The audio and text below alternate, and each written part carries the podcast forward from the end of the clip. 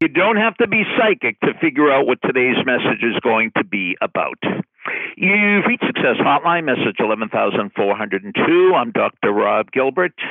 And if you've been calling Success Hotline for any length of time, you absolutely know what I'm going to talk about today.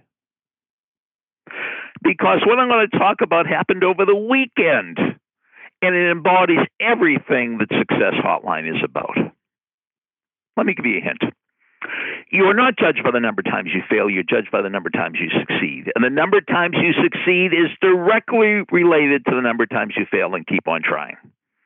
The great sales trainer, Tom Hopkins, said that. You are not judged by the number of times you fail. You're judged by the number of times you succeed. And the number of times you succeed is directly related to the number of times you fail and keep on trying. What am I going to talk about today? Want another hint? The fastest horse doesn't win.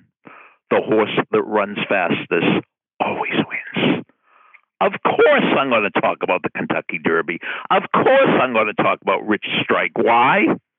This horse wasn't even in the race Friday afternoon.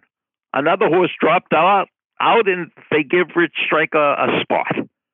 The odds were 80-1. Buster Douglas had a better chance against Mike Tyson. The jockey had never ridden in the Kentucky Derby before. There is no way this horse was going to win the race, but it did.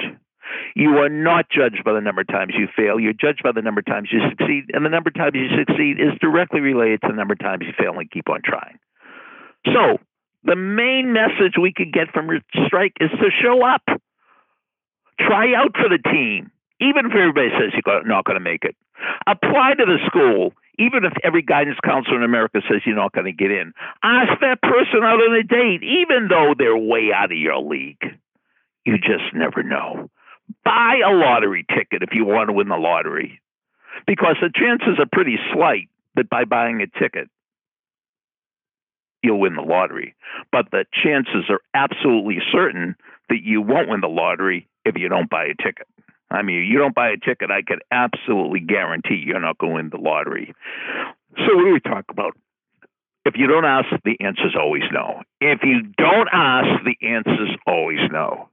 You're not going to get into Williams unless you apply. You're not going to get the job unless you apply. You're not going to get in the play unless you audition. Be like Rich Strike. Go for it. You could get it. You'll never know. Message over. Thanks for listening to the Success Hotline with Dr. Rob Gilbert on the Ironclad Content Network. You can email Dr. Gilbert at sendmeastory@aol.com.